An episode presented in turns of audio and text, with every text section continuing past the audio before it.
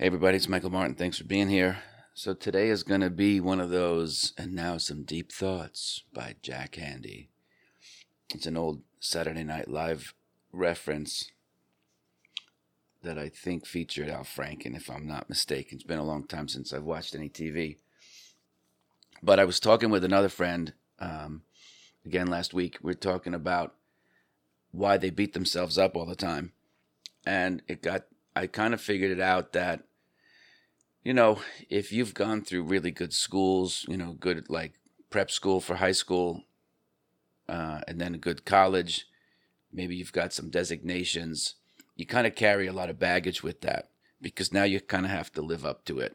The market doesn't really care if you went to Avon Old Farms or Rosemary Choate Hall or Trinity School in Pawling, New York, or any other those East Coast prep schools, and then any other top 20 college whatsoever. All of that doesn't matter.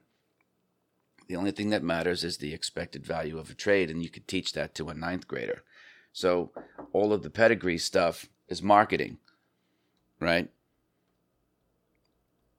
It really is marketing. Uh, having known that environment from my own upbringing, I can assure you with 100% confidence that Intelligence is important, but it doesn't mean jack squat when it comes to managing risk. What you need to know is have a respect for the math, a good sense of intuition, and you need to be able to execute. You need to be able to take action because you get paid for your behavior, not what you know. And if you can't bridge that knowing kind of doing gap, then you've got problems because you're going to overthink things, you know, to death and miss the opportunities. You're not going to lose any money, but you're not going to make any either. And so you go through this whole thing of having indecision. I'll say it again traders are leaders, they lead themselves and they're decisive. They know how to take actions and they act decisively. That means they act immediately without hesitation. It has to be that way. It has to be Machiavellian. You have to know how to add risk and how to know how to remove risk for all the information that you have at that moment in time, the best thing you could do is enter your stops. And if you don't do that, you're gambling. Trust me when I tell you that the market doesn't care how smart you are, and it'll have a find a way to humble you in the in the at the worst possible time when you least expect it. Because it, it not only takes into account it needs to send you a message and I don't want to say punish you, but it definitely needs to bring you back to center to say that you're not immune. You're not special there aren't special rules for you. None for me either, just to say it out loud. But you could have found yourself in an environment where, you know, because of your pedigree and whatever, you you were always the smartest person sitting around the table. And that could be great. At the end of the day, though, that might not have anything to do with how much money you make, because I've known for a lot of all the smart people I know, being an educated derelict in this country is pretty much part of the damn Constitution can I know so many people with PhDs that are making 35k, and you know, no hard feelings, but with that type of brain power, there ought to be a little bit more meat on the bone. And so, yeah, I'm kind of being judgmental. The um, the point being though is that so much of your upbringing uh, uh and how you feel about things and your interpretation of things is based on your environment, and that could be you know who was around you when you were sitting at that table and what kind of feedback were they giving you right? Were you enough given your brain power right? So it could be parents could be siblings could be extended family outside of the what we call the nuclear family.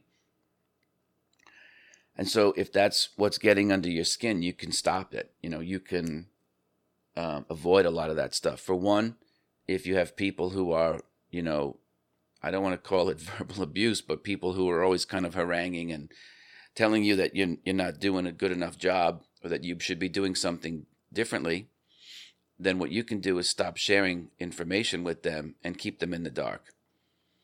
You know, draw some boundaries to the point where you just tell them to stop, which is probably the best thing to do. Stand up for yourself. Because how you bring those feelings into your trading will absolutely you know, think about it. Yesterday we talked about not putting in stops. Do you not put in stops because you need to show somebody the big win to get them off your back? Because then who are you really trading for at that point? Because you're not trading for your clients. You're not really trading for your own financial well being.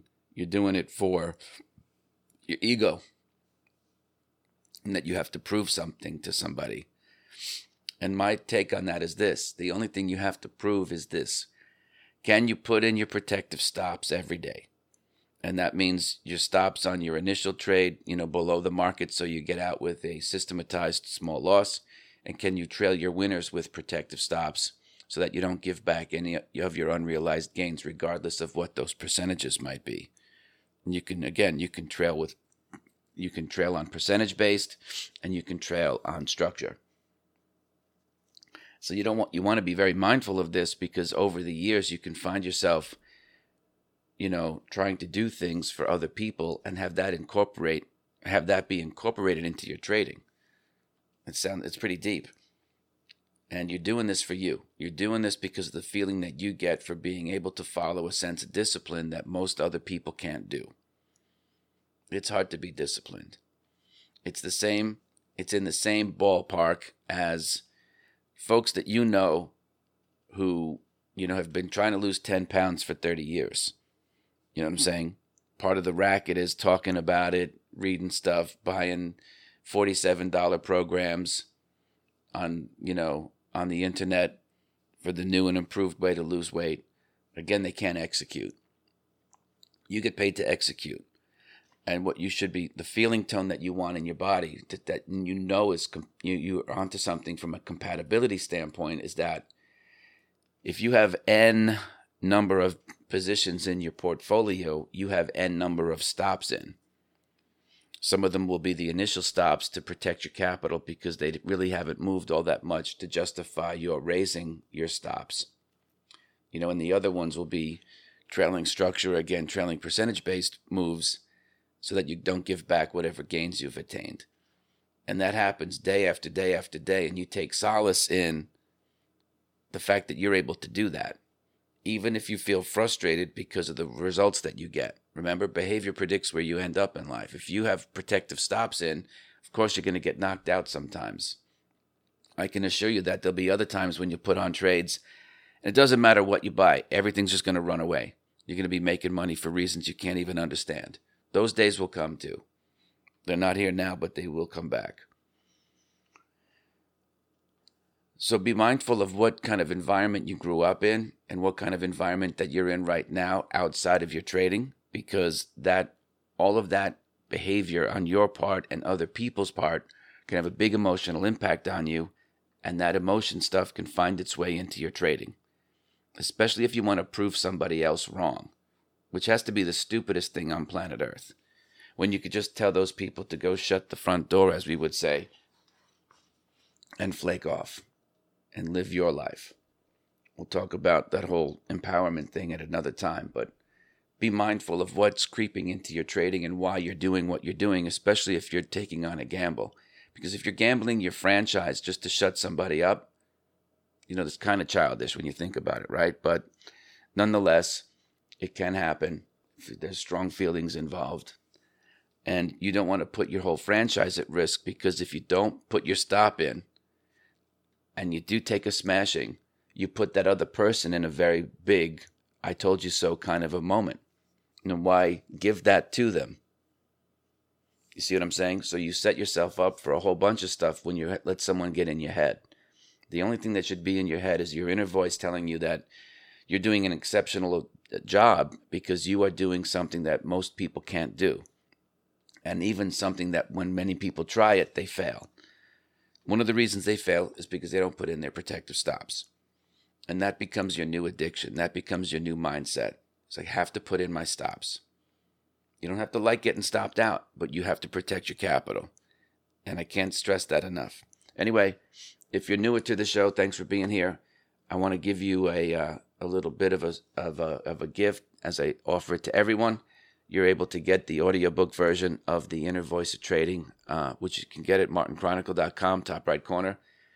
I'm reworking the um, I'm re-recording it to include new information. So even if you get this one, you'll be updated when the new one comes out. And um, that's it. It's for free. It's on me. Thanks very much for being here, and I will see you tomorrow.